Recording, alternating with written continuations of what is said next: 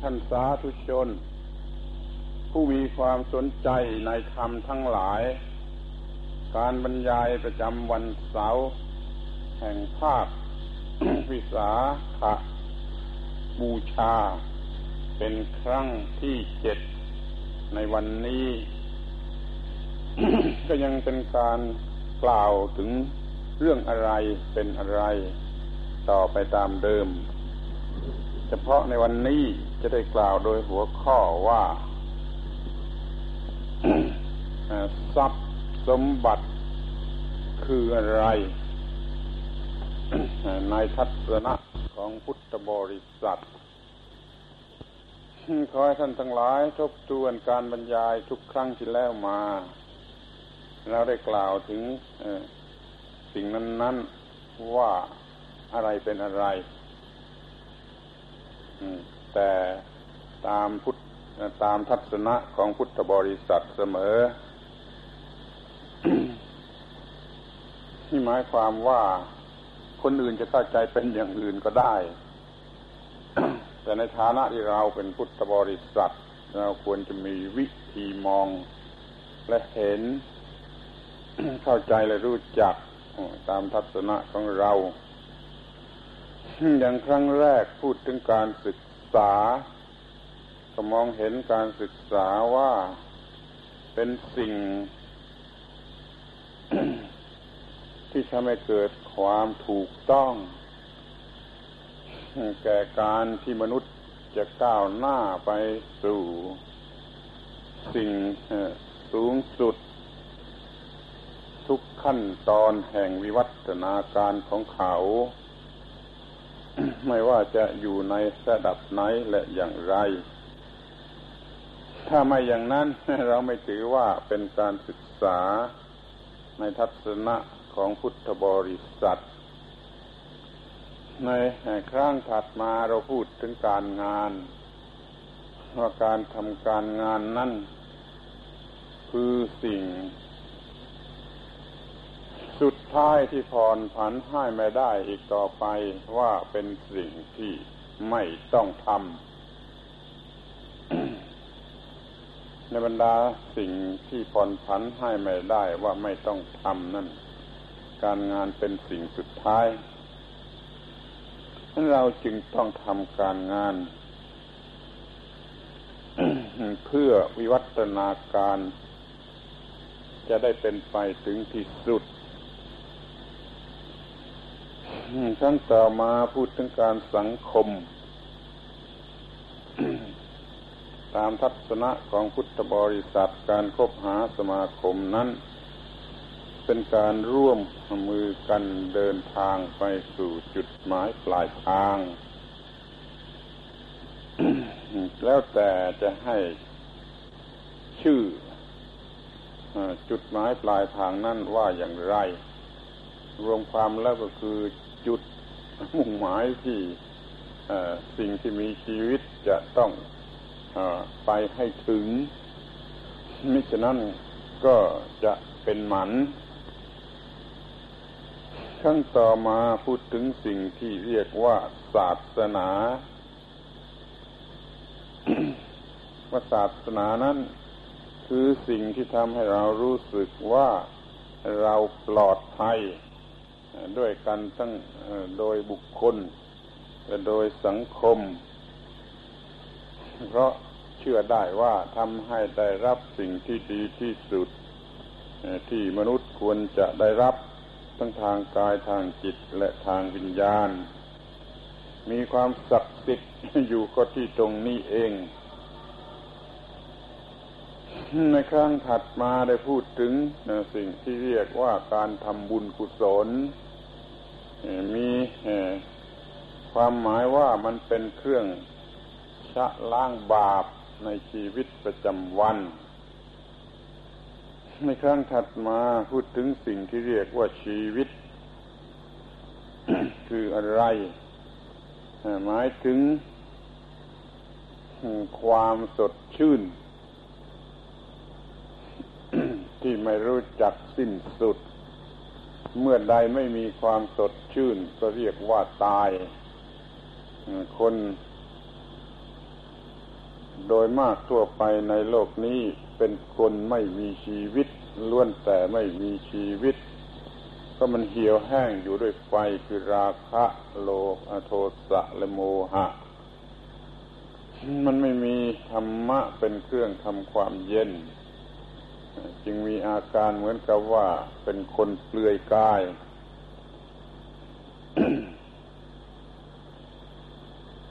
ส่วนในวันนี้จะพูดถึงทรัพย์สมบัติ ว่าคืออะไรในในทัศนะของพุทธบริษัทต่อไปตามเดิม บางคนอาจจะคิดว่าทำไมจะต้องเอาเรื่องที่ทุกคนรู้อยู่แล้วมาพูด อาตมาก็ขอร้องว่าก็ขอให้ฟังดูก่อนว่ามันพูดกันอย่างไร เดี๋ยวนี้ทุกคนก็มีทรัพย์สมบัติก็จะให้มาถามว่าทรัพย์สมบัติคืออะไรก็คล้ายคล้ายกับว่ามาดูถูกดูหมิ่นกันว่าเป็นคนโง่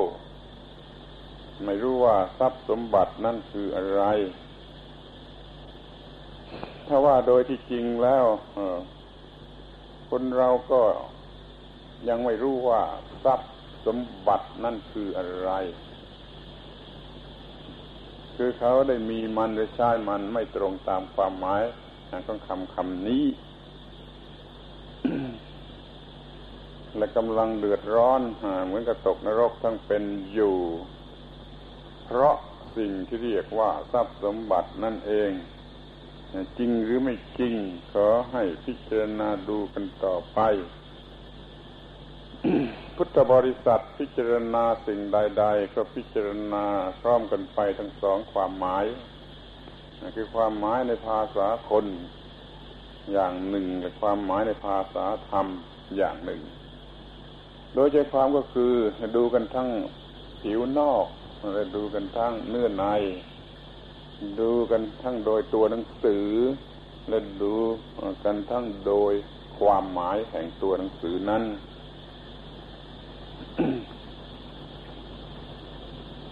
เมื่อพูดถึงทรัพย์สมบัติว่าคืออะไร ดูกันตามตัวหนังสือตามธรรมดาในภาษาคน ก็ ถือเอาความหมายอันแรกที่สุดว่าสิ่งเป็นเครื่องปลื้มใจ เพราะคำว่าทรัพย์นี่มันแปลว่า เครื่องปลื้มใจใครมีทรัพย์คนนั้นก็ปลื้มใจ หรือว่าทรัพย์นั่นเป็นเครื่องทำความปลื้มใจให้แก่บุคคลนั้น พูดง่ายๆก็คือคำว่าความปลื้มใจนั่นเองเป็นชื่อของสิ่งที่เรียกว่าทรัพย์ แต่เนื่องจากเป็นภาษาอินเดีย ถ้าพูดเป็นภาษาไทยทราบสมบัติทั้งหลายก็จะต้องเรียกมันว่าสิ่งปลื้มใจ สิ่งที่ให้ความปลื้มใจพูดเป็นศัพท์ในทางศาสนาก็ว่าสิ่งที่ให้ อัศาทะคือความรู้สึก พอใจอย่างยิ่ง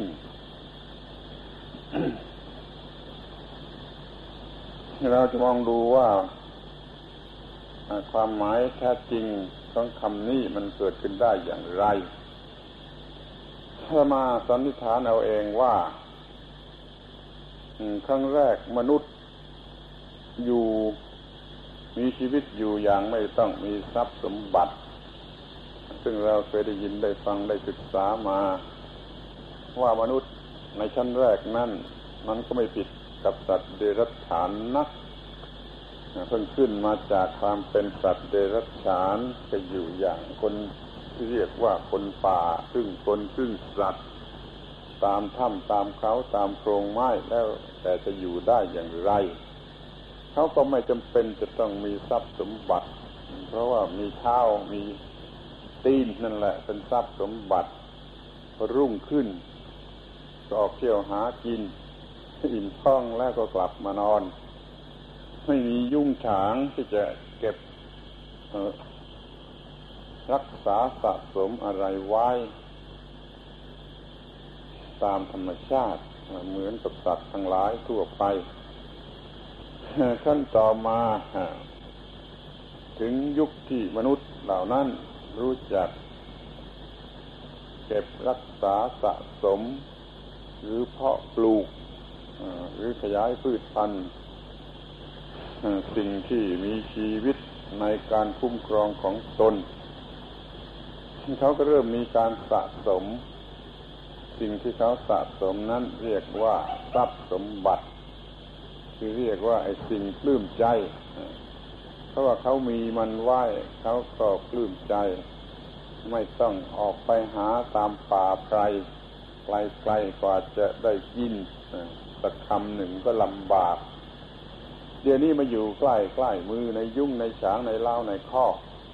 ก็เลยปลื้มใจ เราจึงกล่าวได้ว่าทรัพย์สมบัตินั่นคือสิ่งที่เกิดขึ้นในโลก เมื่อมนุษย์รู้จักทำการสะสมนี่เองปลื้มใจตรงที่ว่ามันมีอยู่ใกล้ๆนี่จะกินเมื่อไรก็ได้ จะช้าอย่างไรก็ได้นี่คำว่าทรัพย์ที่มีความหมายว่าสิ่งทำความปลื้มใจ ก็เกิดขึ้นอย่างนี้ ผู้ใดมีทรัพย์ตรงตามความหมายของคำคำนี้ ก็ควรจะเป็นไปในทางที่ได้รับแต่ความปลื้มใจพอใจสบายใจ ถ้าผิดไปจากนี้มันก็ไม่ใช่ทรัพย์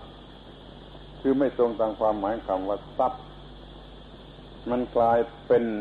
เสนียดจันไร หรืออาทีนวะ โทษอันเลวทรามอย่างใดอย่างหนึ่งขึ้นมาเสียแล้ว เราจะเห็นว่าคนบางคนมีทรัพย์สมบัติ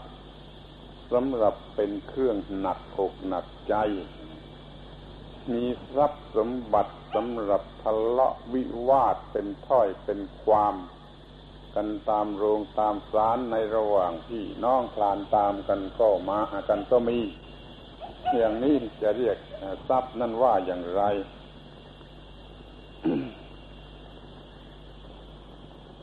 แต่ที่ร้ายไปกว่านั้นอีก ก็มีหลักฐานพยานปรากฏอยู่ว่าเจ้าของทรัพย์ต้องตายเพราะทรัพย์ของตนเอง นี่ก็มีอยู่ทั่วไป จะเรียกว่าทรัพย์นี้เป็นเครื่องปลื้มใจได้อย่างไร และเราจะควบคุมให้มันเป็นไป แต่ในทางที่เรียกว่า เป็นความปลื้มใจได้อย่างไรคอยลองคิดดูนี่แหละถ้าถามขึ้นมาว่าทรัพย์คืออะไร ตัวหนังสือแปลว่าเครื่องปลื้มใจ แต่แล้วมันได้ให้เกิดความปลื้มใจจริงตามตัวหนังสือนั้นหรือหาไม่หรือว่ามันให้ทั้งสองอย่างก็ลองเปรียบเทียบกันดูว่ามันให้อย่างไหนมาก ถ้าพูดถึงคนธรรมดาสามัญทั่วไปที่เรียกกันว่าบุตรชนแล้วมันดูเหมือนจะให้ความทุกข์ร้อนเหมือนกับตกนรกทั้งเป็นเสียมากกว่า ลองพิจารณาดูกันสักนิดหนึ่งที่ตรงนี้ว่าเมื่อยังไม่ได้ทรัพย์ยังกำลังต้องการแสวงหาอยู่ มันก็ร้อนใจไม่ได้มา ตามที่ตัวพอใจ มีความกระวนกระวายใจอยู่เพราะทรัพย์ที่ยังไม่ได้มาครั้นได้ทรัพย์นั่นมา ก็กระวนกระวายใจอยู่ด้วยความรักความยินดีความหวง ความวิตกกังวลความระแวง ว่าจะถูกลักถูกขโมย หรือจะเปลี่ยนแปลงไปโดยประการใดประการหนึ่ง ก็นอนไม่ค่อยหลับเพราะทรัพย์ที่ได้มา นี่ยขอให้คิดดูว่าก่อนแต่ที่จะได้ก็กระวนกระวายท่านได้มาแล้วก็กระวนกระวาย แล้วมันจะปลื้มใจกันที่ตรงไหน นี่ก็เพราะว่าเขาไม่รู้จักมีทรัพย์ให้ถูกต้องนั้นทรัพย์สมบัติคืออะไร เป็นสิ่งที่ควรจะพิจารณาดูกันให้เข้าใจแจ่มแจ้งชัดเจนสืบต่อไป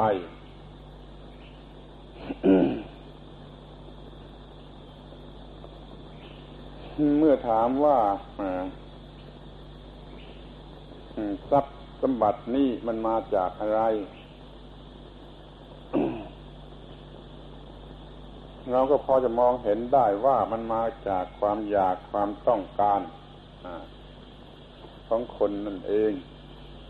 จะเป็นคนป่าสมัยนู้น หรือก็เป็นคนธรรมดาสมัยนี้ มันก็ล้วนแต่มีความต้องการ ตามความรู้สึกของตน แล้วก็ขนขวายหาทรัพย์นั่นมา ความต้องการนั่นมาจากสติปัญญาอันถูกต้องก็มี มาจากความโง่ก็มีถ้าความต้องการนั่นมันเป็นความต้องการของความไม่รู้หรือความโง่ ก็เรียกว่ากิเลสและตัณหาเพราะนั้นทรัพย์สมบัติมันจึงมาจากกิเลสและตัณหา อย่างนี้ก็มีอยู่พวกหนึ่งทีนี้อีกพวกหนึ่งนั้นมันมีสติปัญญาได้รับการศึกษาได้ฟังคำของพระอริยเจ้ามาแล้วอย่างเพียงพอ รู้ว่าอะไรเป็นอะไร ก็มีสติสัมปชัญญะ แสวงหาทรัพย์นั้นได้มาด้วยปัญญา ทรัพย์ของบุคคลประเภทนี้ก็ได้มาด้วยปัญญาทรัพย์ของบุคคลอีกประเภทหนึ่งนั่นมันได้มาด้วยกิเลสตัณหา แล้วมันจะเหมือนกันได้อย่างไร ความต่างมันอยู่กันที่ตรงไหน มันจะพอมองเห็นได้ว่าทรัพย์ที่ได้มาด้วยกิเลสตัณหา นี้คงจะร้อนตลอดเวลา ไม่มีทางที่จะปลื้มอกปลื้มใจดังที่กล่าวแล้ว เพราะว่าคนโง่คนพาลคนมีกิเลสตัณหาจัดแล้วแม่ได้อะไรตามที่กิเลสตัณหา มันต้องการมันก็ยังร้อนอยู่ เพราะกิเลสตัณหาเป็นผู้บีบบังคับให้หามา และกิเลสตัณหาเป็นผู้ได้ และกิเลสตัณหาเป็นผู้เสวยผลที่ได้ มันก็เป็นเรื่องของกิเลสตัณหาไปทุกกระเบียดนิ้ว มันจึงมีความร้อนอยู่ทุกกระเบียดนิ้ว ถ้ามันได้มาด้วยสติปัญญาของบุคคลที่เป็นอริยสาวก มันก็ไม่มีกิเลสตัณหาเข้ามาเกี่ยวข้องก็ได้ เพราะมันมีสติปัญญา เต็มไปเสียหมด เมื่อหาก็ไม่ร้อน เมื่อได้ก็ไม่ร้อน เมื่อเสวยก็ไม่ร้อน มันก็มันมันก็เป็นเป็นเป็นสิ่งที่ควรจะเรียกว่าเครื่องปลื้มใจ เย็นอกเย็นใจสมตามความหมายของคำว่าทรัพย์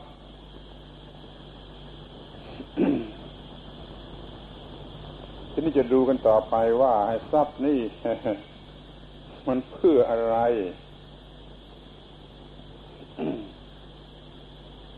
บางคนอาจจะคิดว่าเป็นคำถามที่บ้าบ้าบอบอ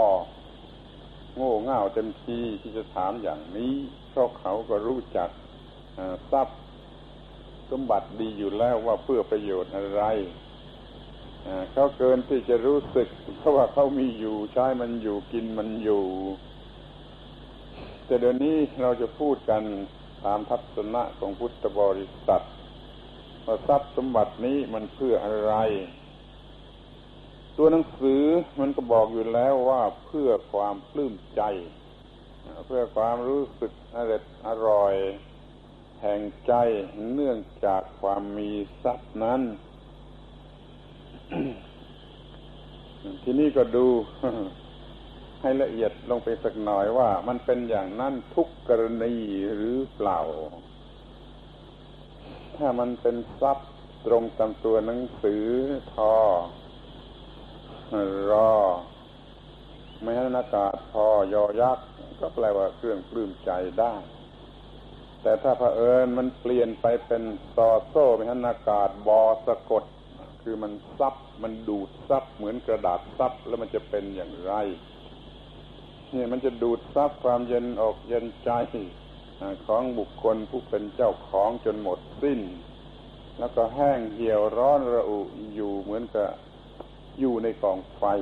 มันเกิดเป็นทรัพย์ชนิดนี้ขึ้นมา มันจะเป็นทรัพย์เครื่องปลื้มใจ หรือทรัพย์เครื่องดูดทรัพย์ โลหิตจิตใจของบุคคลผู้เป็นเจ้าของให้แห้งผาก มันเพื่ออันไหนกันแน่ และใครทำได้อย่างไร คนนั้นก็จะต้องคิดดู ตามทัศนะของพุทธบริษัทจะมองไปถึงว่า ทรัพย์สมบัตินั้นมันเพื่อประโยชน์แห่งความเป็นมนุษย์ จะเป็นไปได้ ตัวมนุษย์เป็นสัตว์ที่มีชีวิตก็ต้องอาศัยเหตุปัจจัยหลายอย่างหลายประการ เพื่อชีวิตตั้งอยู่ได้รอดอยู่ได้ แล้วไม่เพียงแต่รอดอยู่ได้อย่างเดียว มันต้องก้าวหน้าไปตามหนทางที่จะถูกที่ถูกต้อง จนกว่าจะไปถึงจุดหมายปลายทางเป็นเป้าหมายของชีวิตมนุษย์ทรัพย์สมบัติมันก็เป็นเครื่องหล่อเลี้ยงให้ชีวิตนี้ตั้งอยู่ได้ ให้สะดวกแก่การที่จะเจริญก้าวหน้าทางจิตทางวิญญาณ ให้ชีวิตเป็นวิวัฒนาการที่น่าพอใจจนกว่าจะถึงจุดหมายปลายทาง นี่เรามีทรัพย์สมบัติในความมุ่งหมายอย่างนี้กันหรือเปล่าหรือเอาไว้ปลื้มใจ เอาไว้หลงไหล เอาไว้ยึดมั่นถือมั่น สำหรับทำตัวเองให้เป็นเหมือนกับเปรตชนิดหนึ่ง เพราะมีหัวใจ ที่ฝากฝังไว้กับสิ่งที่เรียกว่าทรัพย์สมบัติ เป็นเครื่องทรมานตน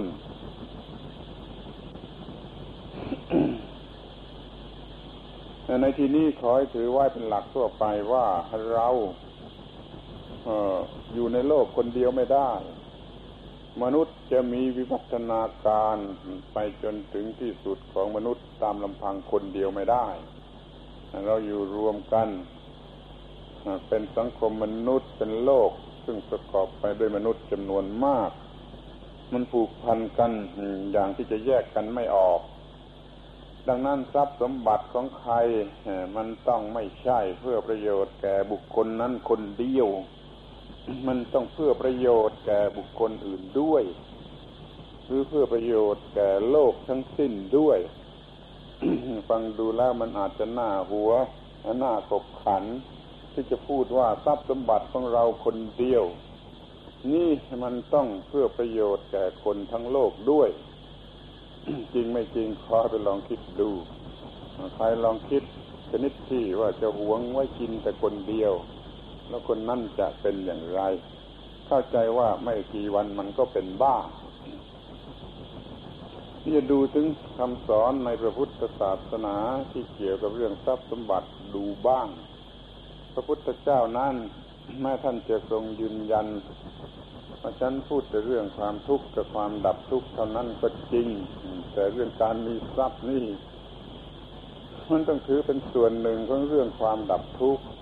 แม้ว่ามันจะเป็นเรื่องโลก เป็นเรื่องอย่างโลกโลก พระพุทธเจ้าท่านก็ตรัสในเรื่องของชาวโลก ที่เป็นอย่างชาวโลกอยู่กันในโลกอย่างชาวโลกหรือคดีโลกด้วยเหมือนกัน ไม่ได้ตรัสแต่เรื่องนิพพานอย่างเดียวแล้วไม่พูดถึงเรื่องโลก เรื่องการเป็นอยู่ของมนุษย์เรื่องครอบครัวนี่เสียเลย เท่าที่ได้สำรวจดูแล้วในพระคัมภีร์ทั้งศาสนาทุกศาสนา จะเป็นศาสนาพุทธดีศาสนาตามก็ดีศาสนาคริสเตียนก็ดีศาสนาอิสลามก็ดีล้วนก็มีข้อความอยู่ส่วนหนึ่ง ซึ่งจะกล่าวถึงสิ่งที่มนุษย์จะเป็นอยู่อย่างครอบครัวของมนุษย์ เป็นสังคมของมนุษย์ เป็นบุคคลที่สองนับตั้งแต่บุตรภรรยาสามีลูกหลานเลนออกไป จะมีการกล่าวว่าอย่างละเอียดถูกต้องหรือเพียงพอคงจะเป็นเพราะว่า ท่านเห็นว่าถ้ามนุษย์ไม่มีความถูกต้องในเรื่องของครอบครัว เรื่องของชาวบ้าน เรื่องของบุตรชนคนธรรมดาแล้ว มันก็ไม่สามารถที่จะมีความถูกต้องในเรื่องที่สูงขึ้นไปซึ่งเป็นเรื่องของธรรมะหรือโลกุตระจึงได้กล่าวถึงเรื่องในครอบครัวของชาวบ้าน เรื่องของชาวบ้านทั่วไป เกี่ยวกับเรื่องทรัพย์ นี่พระพุทธเจ้าก็ได้ตรัสไว้ใน ปรากฏอยู่ในพระคัมภีร์จะหาทรัพย์อย่างไร จะทำอย่างไรก็มีสูตรหลายสูตรที่แสดงหลักเกณฑ์ในเรื่องนี้ แต่เรื่องที่เกี่ยวกับทรัพย์นี่พระองค์ได้ทรงระบุว่าจะต้องมีทรัพย์เพื่อใช้สำหรับตัวเอง และต้องมีทรัพย์สำหรับจะใช้เพื่อครอบครัวไม่จะต้องมีทรัพย์เพื่อใช้เป็นราชปลีจะต้องมีทรัพย์เพื่อใช้เป็นอติทิพลีจะต้องมีทรัพย์เพื่อใช้เป็นปุพเปตปีฟังดูเพียงเท่านี้ก็เห็นได้ว่าทรงมุ่งหมายให้ใช้ทรัพย์กันอย่างไร จะต้องมีทรัพย์และรู้จักใช้ ให้ตัวเองไม่เดือดร้อน เพียงไม่เดือดร้อนนั่นมันยังไม่พอ มันต้องให้เกิดความก้าวหน้า ตามความหมายของคำว่าเป็นมนุษย์ จะได้เป็นมนุษย์ยิ่งขึ้น จนถึงความเต็มเปี่ยมแห่งความเป็นมนุษย์พินิคราวาสก็มีครอบครัวก็ต้องมีทรัพย์พอที่จะ บริหารครอบครัวให้เป็นไปด้วยดี เพราะว่าเป็นคราวาสนี่มันหลีกเลี่ยงความมีครอบครัวไม่ได้จะเพราะว่ายังอยู่ในฐานะต่ำหรือเพราะยังมีกิเลสตัณหาอยู่ก็ตามใจคราวาสต้องมีครอบครัว เขาต้องมีทรัพย์สมบัติพอที่จะบริหารครอบครัว ให้เป็นไปได้ คืออยู่กันเป็นผาสุขทั้งครอบครัว แล้วก็เป็นเพื่อนเดินทางกันต่อไปทั้งครอบครัวเพื่อจะไปสู่จุดหมายปลายทางคือสถานะที่สูงยิ่งยิ่งขึ้นไป ที่นี้มีทรัพย์เพื่อราชพลีนี่เป็นภาษาโบราณ ถ้าเป็นอย่างสมัยไทยปัจจุบันนี้เราก็เรียกว่าเพื่อเสียภาษี เมื่อก่อนนี้อะไรอะไรก็สำเร็จอยู่ที่พระราชา เดี๋ยวนี้ระบบการปกครองมันก็เปลี่ยนแปลงไป จนถึงกับว่ามีรัฐบาลในนามของพระราชา หรืออะไรก็สุดแท้ แต่ก็ต้องมีผู้ที่ทำหน้าที่อย่างพระราชาและทุกคนจะต้องมีทรัพย์สมบัติเพื่อบริจาคเป็นราชปลีเช่นการเสียภาษีทั้งหลาย แต่เราก็ไม่ค่อยอยากจะเสียภาษี ยังจะหลบภาษี ยังจะโกงภาษี ยังจะอะไรต่าง ๆ กันอีกมากมาย นี่เรียกว่าไม่ไม่ตั้งใจจะประพฤติให้ตรงตามคำสอนเลยยังมีคำว่าเพื่อจะมีทรัพย์เพื่ออติทิพลีคำนี้ฟังดูก็แปลก คำว่าอติทิพลีเพื่อแขกที่มาบ้านเราคำว่าติทินั่นแปลว่าวัน หรือเวลาที่กำหนดไว้อติทิแปลว่าไม่กำหนดวัน ก็คือแขกนั่นเอง แขกมาบ้านเราเมื่อไรเรารู้ไม่ได้ มันไม่มีกำหนดวัน นั้นผู้ที่มาบ้านเราไม่มีกำหนดวันนี่ก็เรียกว่า ติทิอติทิก็คือผู้เรียกว่าอติทิคือผู้ที่มาไม่กำหนดวัน เราต้องมีทรัพย์สมบัติตั้งไว้เพื่อประโยชน์แก่ผู้มาบ้านเราไม่กำหนดวันคือแขกนั่นด้วย นี่ขอให้คิดดูสักหน่อยว่าพระพุทธเจ้าทรงประสงค์อย่างไร จึงทรงบัญญัติว่าให้มีทรัพย์ อยู่ส่วนหนึ่งสำหรับจับจ่ายในการต้อนรับแขก ซึ่งสมัยนี้คงจะไม่มีใครคิดนึกกันนักว่าเป็นหลักธรรม ว่าถึงมีว่ามีความสำคัญถึงกับที่จะเป็นหลักธรรม แต่โดยเหตุที่เราเคารพ การตรัสรู้ของพระพุทธองค์ เราจึงถือว่ามันเป็นเรื่องใหญ่ เป็นหลักสำคัญเรื่องหนึ่ง ซึ่งเราจะต้องหยิบขึ้นมาพิจารณา ว่าทำไมเราจึงจะต้องมีทรัพย์สมบัติสำหรับใช้ในการต้อนรับแขก เช่นเดียวกับที่เราจะต้องมีไว้ใช้กินเองเลี้ยงครอบครัวและเสียภาษีเป็นต้น เรื่องแขกไปมานี่ คนคนที่คิดหยาบๆก็คงจะคิดว่าเป็นเรื่องเล็กน้อย ไม่มีความหมายอะไร แต่พระพุทธเจ้าคงจะไม่ทรงมองอย่างนั้น เห็นว่าเป็นเรื่องสำคัญ จึงทรงยกขึ้นมาเป็นเรื่องสำคัญเรื่องหนึ่ง มันเป็นเรื่องแต่โบราณการว่าถือกันมาเป็นหลักว่า แขกนี่ก็ไม่ใช่เรื่องเล็กน้อย เป็นตัวการแห่งความวินาศหรือเป็นตัวการแห่งความเจริญได้เหมือนกันจนถึงก็มีคำกล่าวในในนิติคำสั่งสอนแต่โบราณนู่นว่า ถ้าเราต้อนรับแขกดี แขกก็จะเอาสิริมงคลมาให้ ถ้าเราต้อนรับแขกไม่ดี แขกก็จะขนเอาสิริมงคลในบ้านเรือนนี้ไปจนหมดสิ้น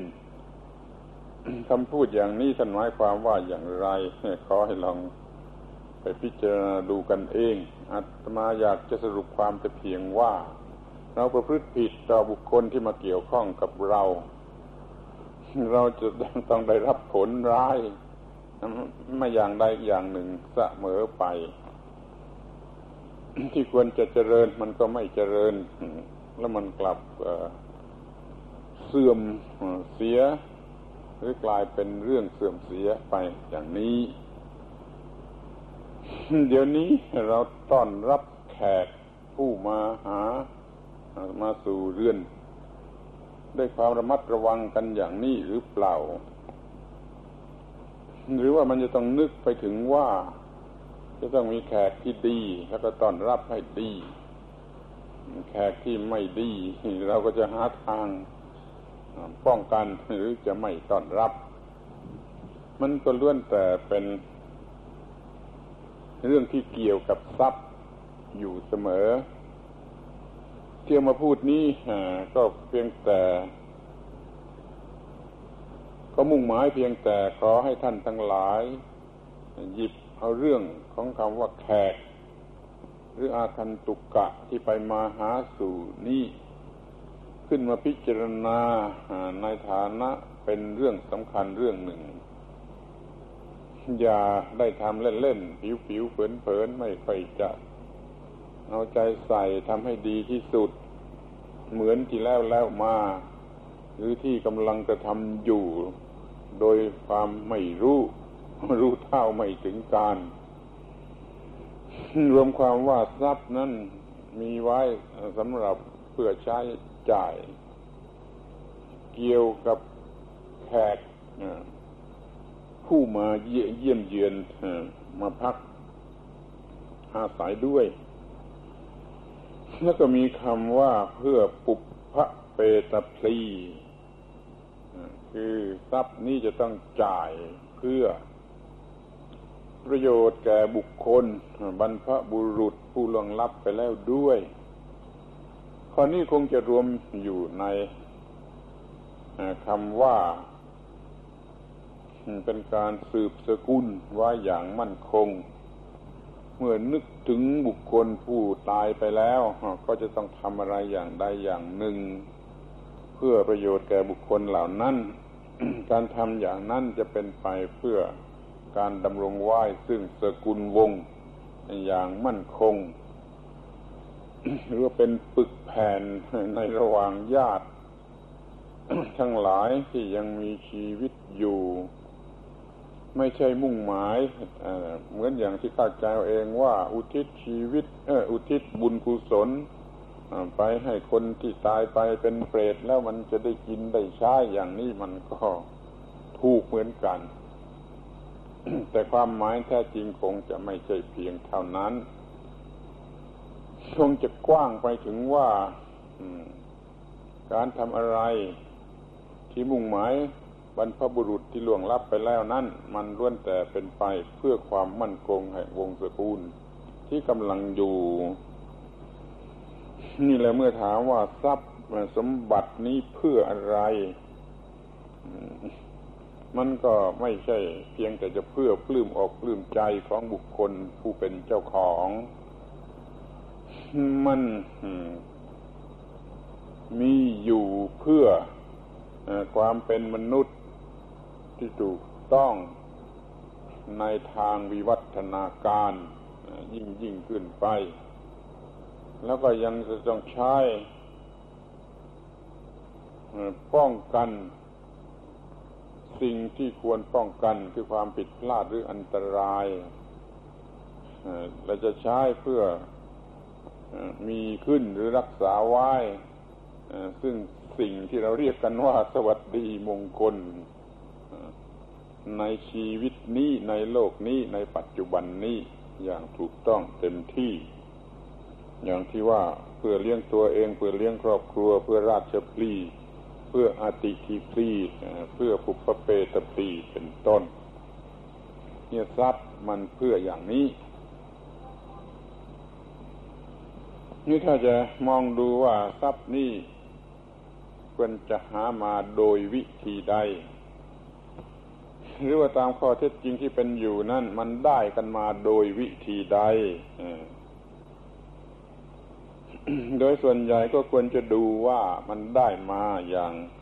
ร้ายศีลธรรม หรือว่าได้มาอย่างประกอบด้วยศีลธรรมขอให้ ทำจิตใจให้เป็นกลางกลาง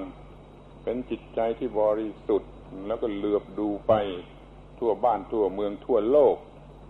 ว่าเดี๋ยวนี้บรรดาทรัพย์สมบัติทั้งหลาย ที่บุคคลใดบุคคลหนึ่งเข้าได้มาไว้ในครอบครองอย่างมากมายมหาศาลนั้นได้มาอย่างร้ายศีลธรรม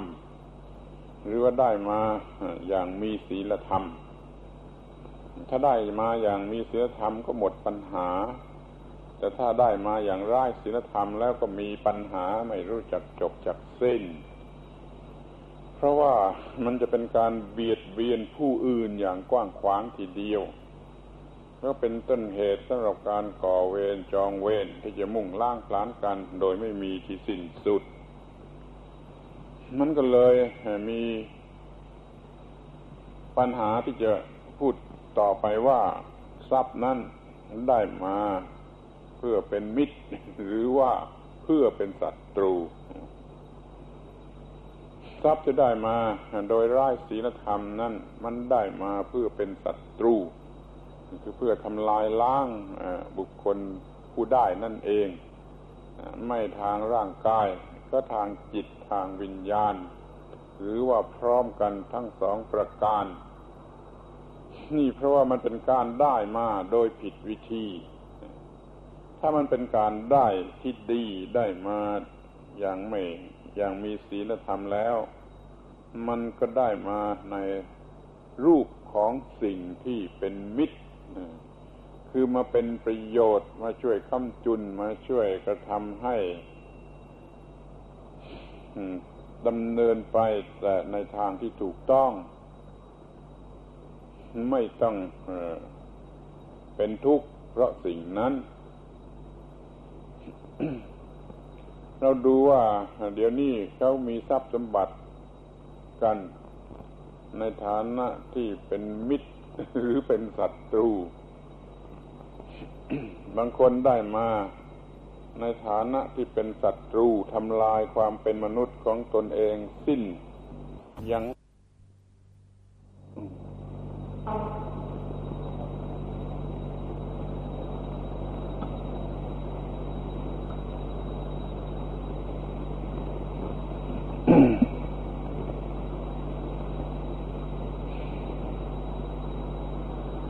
มื่อการได้มามันไม่ถูกต้อง มันก็ได้มาอย่างเป็นศัตรู ได้มาอย่างเอามาเป็นศัตรู ถ้ามันกลับเป็นการได้มาที่ถูกต้อง มันก็เป็นการได้มาสำหรับจะมาเป็นมิตรทรัพย์สมบัติจะเกิดเป็นศัตรูหรือเกิดเป็นมิตรขึ้นมาก็เพราะเหตุนี้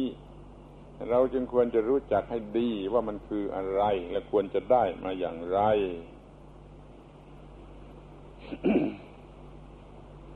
นี่กล่าวโดยความหมายทั่วๆไปว่าคนก็ต้องมีทรัพย์แล้วก็ต้องหาทรัพย์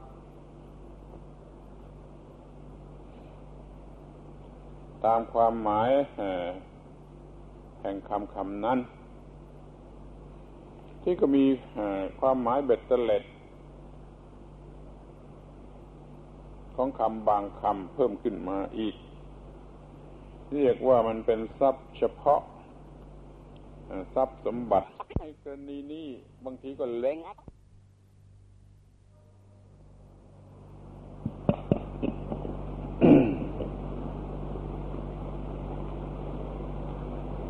มีคำ พูดมาแต่โบราณกาลแล้วว่า ความสวยงามเป็นทรัพย์สมบัติของหญิงสาว ถ้าหญิงสาวคนหนึ่งมีความสวยงาม ในความสวยงามนั่นก็เป็นทรัพย์สมบัติของเขา เพื่อประโยชน์ต่อไปอีกหลายอย่างหลายประการ ถ้าเป็นผู้ชายความสามารถ อย่างผู้ชายนั่นแหละ เป็นทรัพย์สมบัติของเขา ถ้าเป็นพระราชา ในความหมายในภาษาโบราณนั่นแล้วก็สิ่งที่เรียกว่าอำนาจนั่นแหละ เป็นทรัพย์ของพระราชา ที่นี้สำหรับพระเนนนี่ก็เรียกว่ามีศีล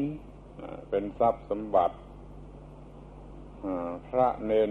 องค์ไหนไม่มีศีลขาดตัว ไม่มีทรัพย์สมบัติอะไรเหลือถ้าเป็นนักปราชญ์มันก็มีวิชานั่นแหละ เป็นทรัพย์สมสมบัติ ถ้าเป็นกรรมกรมันก็มีเรี่ยวแรงนั่นแหละเป็นทรัพย์สมบัติ ถ้าเป็นพุทธบริษัทที่แท้จริงต้องมีนิพพานเป็นทรัพย์สมบัติ ระพุทธองค์ ทรงมีใจ ทรงมีพระทัยกว้างขวาง ถึงกับจัดว่าอมตะธรรมหรือนิพพานนั่นเป็นทรัพย์สมบัติของคนทุกคน ในเมื่อฝ่ายอื่นฝ่ายโน้นฝ่ายตรงกันข้ามคือฝ่ายพราหมณ์เขาพูดว่า อืม กษัตริย์มีอาวุธ สมัยนู้นก็คือแหล่งธนูสอนนั่นแหละเป็นทรัพย์ของกษัตริย์ เครื่องบูชายันนั่นเป็นทรัพย์สมบัติของพวกพราหมณ์ ไม้คานและเคียวเป็นทรัพย์สมบัติของพวกแพทย์พวกสูตร ส่วนพระพุทธเจ้าท่านตรัสว่าเราไม่ว่าอย่างนั้นเราว่าอมตะธรรมเป็นทรัพย์สมบัติสำหรับคนทุกคน ที่หมายความว่าท่านทรงประสงค์ให้มนุษย์ทุกคนมีทรัพย์สมบัติอีกชนิดหนึ่ง ซึ่งยิ่งไปกว่าอาวุธเครื่องทำมาหากินอย่างที่รู้จักกันทั่วไป ช่นกษัตริย์ก็ต้องมีอาวุธ พวกพราหมณ์ก็ต้องมีเครื่องพิธีบูชายัน ชาวไร่ชาวนาก็ต้องมีวัวมีไถกรรมกรก็ต้องมีเคียวและไม้คานเป็นต้น มันถ้าก็บอกว่า อย่ามีทรัพย์กันแต่เพียงเท่านี้เลย เราบัญญัติอมตะธรรม ว่าเป็นทรัพย์สำหรับทุกคน การเข้าถึงความไม่ตาย นั่นแหละเป็นทรัพย์สำหรับทุกคน ทุกคนควรจะอยู่ด้วยความรู้สึกที่ว่า ไม่มีเราสำหรับจะตาย หรือไม่มีอะไรสำหรับจะตาย มันก็เย็นเป็นนิพพาน แม้ชีวิตในวันหนึ่งวันหนึ่งนี้ ถ้ามันจะเย็นอยู่ได้ มันก็ต้องเป็นชีวิตที่ปราศจากความยึดมั่นถือมั่นตัวกู้และของกู เมื่อใดจิตใจมันว่างจากความยึดมั่นว่าตัวกูและของกู เมื่อนั้นมันก็เย็น ทุกคนอาจจะเย็นได้เมื่อทำถูกต้องตามวิธีขอให้ทุกคนถือเอาสิ่งนี้เป็นทรัพย์สมบัติ แม้ในชีวิตประจำวัน ถ้าพูดตรงๆก็ต้องพูดว่าต้องมีนิพพานในชีวิตประจำวัน พูดแล้วก็ไม่มีใครเชื่อ แล้วมันก็กลายเป็นเรื่องจวนหัวไป แต่โดยเนื้อแท้แล้ว เราจะควรจะมีอมตะธรรม คือธรรมที่ทำความรู้สึกให้กับเราว่าไม่มีเราสำหรับตาย หรือไม่มีความตายสำหรับเราอย่างนี้ เราก็มีความเย็น เรามีทรัพย์สมบัติที่ปลื้มใจปลื้มจิตสุดชีวิตจิตใจกันที่ตรงนี้เป็นชีวิตแท้จริง ถ้าทำได้อย่างนี้คำว่าทรัพย์ คือสิ่งทำความปลื้มใจก็ถูกต้องอย่างยิ่ง แต่มันกลายเป็นทรัพย์อย่างอื่นไปแล้ว มันไม่ใช่วัวควายไร่นาเงินทองข้าวของไปแล้ว จึงจะต้องพูด กันต่อไปถึงทรัพย์สมบัติชนิดนั้น คือจะต้องพูดกันโดยภาษาธรรมอีก ประเภทหนึ่งว่าทรัพย์ในภาษาธรรม นั่นเรียกว่า อริยทรัพย์ ทรัพย์ในภาษาโลกนี่เรียกว่าทรัพย์เฉยๆ เงินทองข้าวของทรัพย์สมบัติวัวควายไร่นาอะไรก็ตาม แม้แต่ความสวยงามเป็นทรัพย์ของหญิงสาวความสามารถเป็นทรัพย์ของผู้รุษหรือว่าอำนาจเป็นทรัพย์ของพระราชา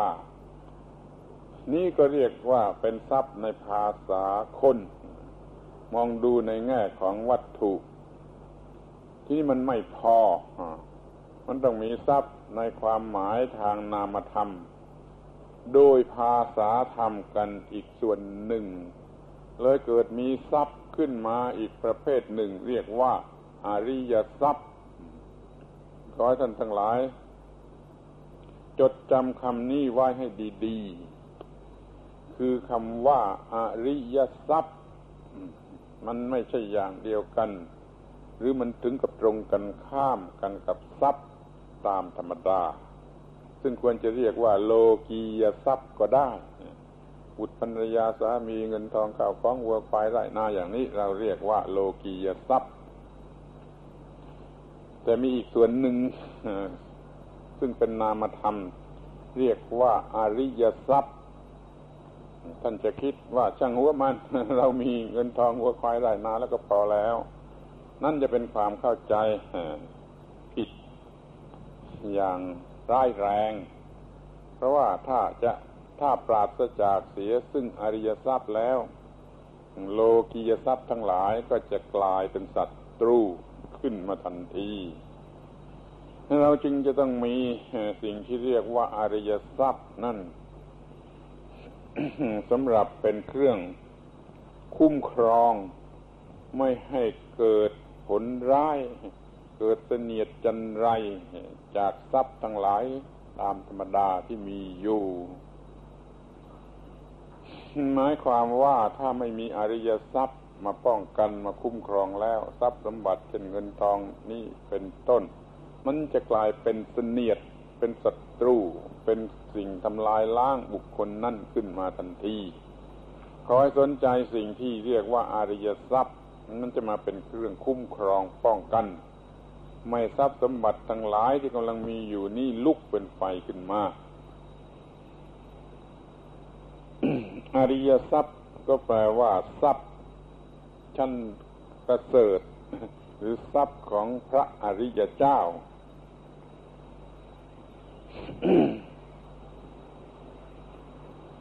เป็นนามธรรม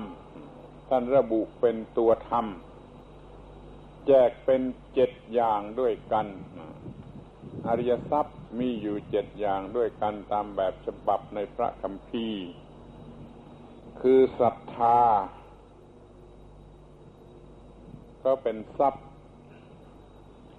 ศีลก็เป็นทรัพย์ หิริ ความละอายบาปก็เป็นทรัพย์ โอตตปะความกลัวบาปก็เป็นทรัพย์พาหุสัจจะมีการศึกษามากก็เป็นทรัพย์ จาคะการบริจาคสิ่งที่ไม่ควรจะมีอยู่ หรือมีไว้นี่ก็เป็นทรัพย์ และปัญญาก็เป็นทรัพย์ รวมเป็นเจ็ดอย่างเรียกว่าอริยทรัพย์ คำเหล่านี้ท่านทั้งหลายเคยได้ยินแล้วคงจะเข้าใจแล้วว่ามันคืออะไรแต่จะพิจารณากันเฉพาะในแง่ที่ว่ามันเป็นทรัพย์อย่างไร สิ่งแรกเรียกว่าศรัทธาคือความเชื่อ เมื่อมีความเชื่อในสิ่งที่ ชื่อแล้วรู้สึกว่าปลอดภัย มันก็เป็นทรัพย์คุ้มครองหัวใจ ให้ปลื้มอกปลื้มใจ มีความอุ่นอกอุ่นใจเพราะศรัทธา คือความเชื่ออย่างถูกต้องในสิ่งที่เป็นความถูกต้องหรือคุ้มครองบุคคลนั้นได้นั้นเราต้องมีศรัทธาชนิดนี้หัวใจจึงจะสงบเย็น สิ่งที่สองเรียกว่าศีลคือความถูกต้องทางมัญญาตการกระทำทางกายและทางวาจา ผู้ใดไม่มีความผิดพลาด แห่งการกระทำทางกายทางวาจา คนนั้นมันก็อยู่เป็นสุข ไม่เดือดร้อนวุ่นวาย ไม่ทำให้ต้องเสียหายทรัพย์สมบัติอย่างธรรมดา เพราะทรัพย์สมบัตินี้มันคุ้มครองไว้ได้ เนี่ยจึงเรียกว่าเราต้องมีอริยทรัพย์เป็นเครื่องควบคุม โลกียทรัพย์ มันจึงจะไม่เป็นพิษเป็นภัยขึ้นมา สิ่งที่สามเรียกว่าหิริคือความละอาย ความชั่วหรือเกลียดความชั่วอย่างของสกปรก ถ้าใครมีฮิริมันก็กลายเป็นคนสะอาด เป็นคนบริสุทธิ์ เป็นคนถูกต้อง เป็นคนที่ไม่สร้างเวรสร้างภัยอะไรอะไรขึ้นมาได้เลย มันก็เป็นเครื่องปลื้มใจคุ้มครองอย่างยิ่งกันอย่างนี้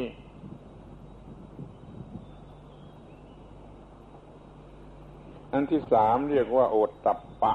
คือความกลัวความชั่ว กลัวบาป คนกลัวบาปก็ไม่มีการทำบาป จึงไม่มีบาป เมื่อไม่มีบาปก็มีบุญ โดยอัตโนมัติ ก็มีสิ่งที่ทำให้ปลอดภัย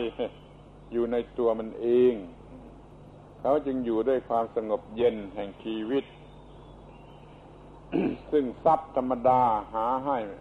จะทำให้สงบเย็นอย่างนั้นไม่ได้ ถ้าเป็นคนไม่กลัวบาป มัวแต่ทำบาปแล้ว ไม่ทลายทรัพย์สมบัติเงินทองก็จะสูญหายไป นี่เราถือว่าอริยทรัพย์เป็นเครื่องคุ้มครองโลกียทรัพย์อย่างนี้สำหรับอริยทรัพย์ที่เรียกว่าพาหุสัจจะนั่นหมายถึงการได้รับการสดับสับฟังมาก สมัยนี้ก็เรียกว่ามีการศึกษามาก เราก็เห็นชัดอยู่แล้วว่ามีความรู้ก็หาทรัพย์ตามธรรมดาได้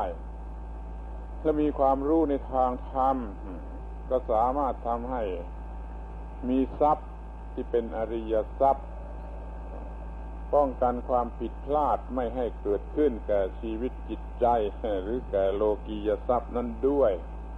จึงถือว่าอริยทรัพย์เป็นเครื่องคุ้มครองป้องกันโลกียทรัพย์สำหรับจาคะนั้นหมายถึงการสละ สละสิ่งที่ไม่ควรจะมีอยู่กับตน คือความชั่วความเลว หรือกิเลสทั้งหลาย นี่คือสิ่งที่ควรสละออกไป เมื่อสละสิ่งชนิดนี้ออกไป มันก็มี ความดีความงาม มีบุญกุศล มีสติปัญญา มีญาณ มีทัศนะ มีมรรคผลนิพพานเกิดขึ้นได้ จึงเป็นทรัพย์อย่างอริยะและสิ่งสุดท้ายเรียกว่าปัญญา คือความรอบรู้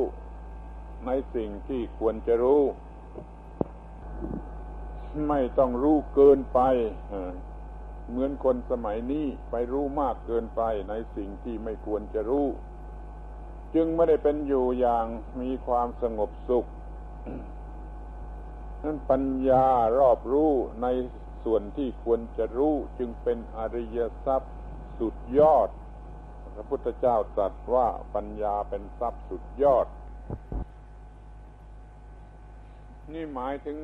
ธรรมะโดยชื่อต่าง ๆ ที่พระพุทธเจ้าทรงระบุไว้ในฐานะเป็นอริยทรัพย์ หรือเป็นทรัพย์ในภาษาธรรม ถ้าจะมองในแง่ของผลของการปฏิบัติแล้วสิ่งที่เรียกว่าพระนิพพาน นี่ก็เป็นทรัพย์ได้ อย่างเดียวกับที่พระพุทธองค์ได้ตรัสไว้เองว่าเราบัญญัติอมตะธรรม หรือนิพพานไว้ในฐานะเป็นทรัพย์ของคนทุกคน ถ้าเรา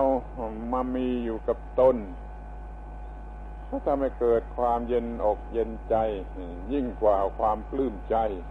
ในชีวิตนี้แม้จะทุกๆวันก็ยังได้ขอให้มีความสงบเย็นสะอาดสว่างสงบจากกิเลส ก็จะชื่อว่าเป็นผู้มีนิพานเป็นทรัพย์สมบัติอยู่ในชีวิตประจำวันนี้ ทั้งหมดนี้เรียกว่าอาริยทรัพย์ตั้งอยู่ในฐานะเป็นเครื่องคุ้มครอง ไม่ให้โลกียทรัพย์เกิดเป็นผลร้ายหรือเป็นอันตรายขึ้นมา เป็นนั้นว่าเรามีทรัพย์กันอยู่สองชนิดคือทรัพย์อย่างโลกียทรัพย์ ไปในแง่ของทางวัตถุทางร่างกายทางเนื้อทางหนังนี่อย่างหนึ่ง เพื่อประโยชน์แก่การบำรุงทางร่างกายทางเนื้อทางหนังนั่นเอง แล้วเรายังจะต้องมีทรัพย์อีกอย่างหนึ่งเรียกว่าอาริยทรัพย์เป็นเรื่องทางจิตใจสำหรับจะบำรุงรักษาส่งเสริมเรื่องทางจิตใจ ระบบของจิตใจ ให้ก้าวหน้า เพียงคู่กันไปทั้งทางกายและทั้งทางจิต ก็ได้ชื่อว่าเป็นผู้ที่มีทรัพย์โดยสมบูรณ์ นี่คือคำตอบของคำถามที่ว่าทรัพย์นี่คืออะไร โดยตัวหนังสือก็เครื่องทำความปลื้มใจ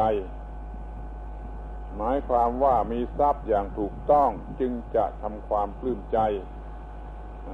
ถ้ามีอย่างผิดพลาด ก็กลายเป็นสิ่งที่ต้องทนทรมาน จะต้องมีความทุกข์เพราะทรัพย์นั้น ทีนี้ก็อยากจะขอร้องให้มองดูถึงสถานการณ์ในปัจจุบัน หรือเรียกว่าปัญหาในปัจจุบันว่าทรัพย์ สมบัติในโลกนี้กำลังเป็นอย่างไรกำลังเป็นไปอย่างตรงตามความหมายของคำว่าทรัพย์หรือไม่ ถูกแล้วใครๆก็จะเห็นว่าโลกปัจจุบันนี้มีแต่โลกียทรัพย์ ไม่มีอริยทรัพย์ของพระเป็นเจ้ากันเสียเลย แล้วโลกียทรัพย์ทั้งหลาย ในปัจจุบันนี้กำลังเป็นอย่างไร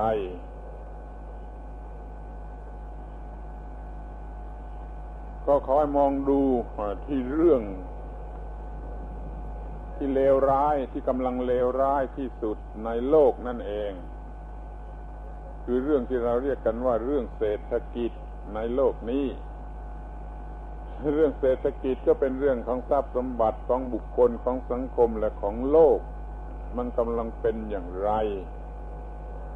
ทรัพย์สมบัติของมนุษย์กำลังเป็นต้นเหตุ แห่งวิกฤตการณ์คือความเลวร้าย ทั้งแก่บุคคล ทั้งแก่สังคม ทั้งแก่โลก โดยส่วนรวม เรามีการรบราฆ่าฟันกัน เพื่อแย่งกัน สะสมทรัพย์สมบัติ ที่ถือกันว่าเป็นกำลังอย่างยิ่ง เป็นกำลังเศรษฐกิจ ไปหล่อเลี้ยงกำลังทหารเราก็มุ่งหมายทรัพย์อย่างหลับหูหลับตาอย่างไม่ลืมตา เพื่อว่าจะเป็นเครื่องมือ ที่จะกอบโกยกำลัง อันเป็นทางมาแห่งทรัพย์สมบัติอย่างอื่น เห็นได้ว่าโลกนี้กำลังมีปัญหาเพราะเรื่องทรัพย์ เพราะเขาไม่รู้ว่าทรัพย์นั่นคืออะไรขอสรุปความว่าเราจะต้องทำให้ ทรัพย์สมบัตินี้ เป็นอุปกรณ์ให้เรารู้ถึงสภาพสูงสุดของมนุษย์ เราไม่ต้องเป็นเปรตที่ทูลภูเขา เรารักเราหวงแหนทรัพย์สมบัติแก้วแหวนเงินทองมาสมทับอยู่บนจิตใจ มีทรัพย์มากก็เหมือนกับเป็นเปรตที่ทูลภูเขา เราอย่าทำให้ทรัพย์สมบัติเป็นสิ่งที่ทำให้เรากลายเป็นเปรตที่ทูลภูเขาแล้วยังจะต้องตายไปเป็นปู่โสมเฝ้าทรัพย์กันต่อไปอีกเลย ผลได้บังคับให้หยุดแล้วขอยุติการบรรยายนี่ไว้จะเพียงเท่านี้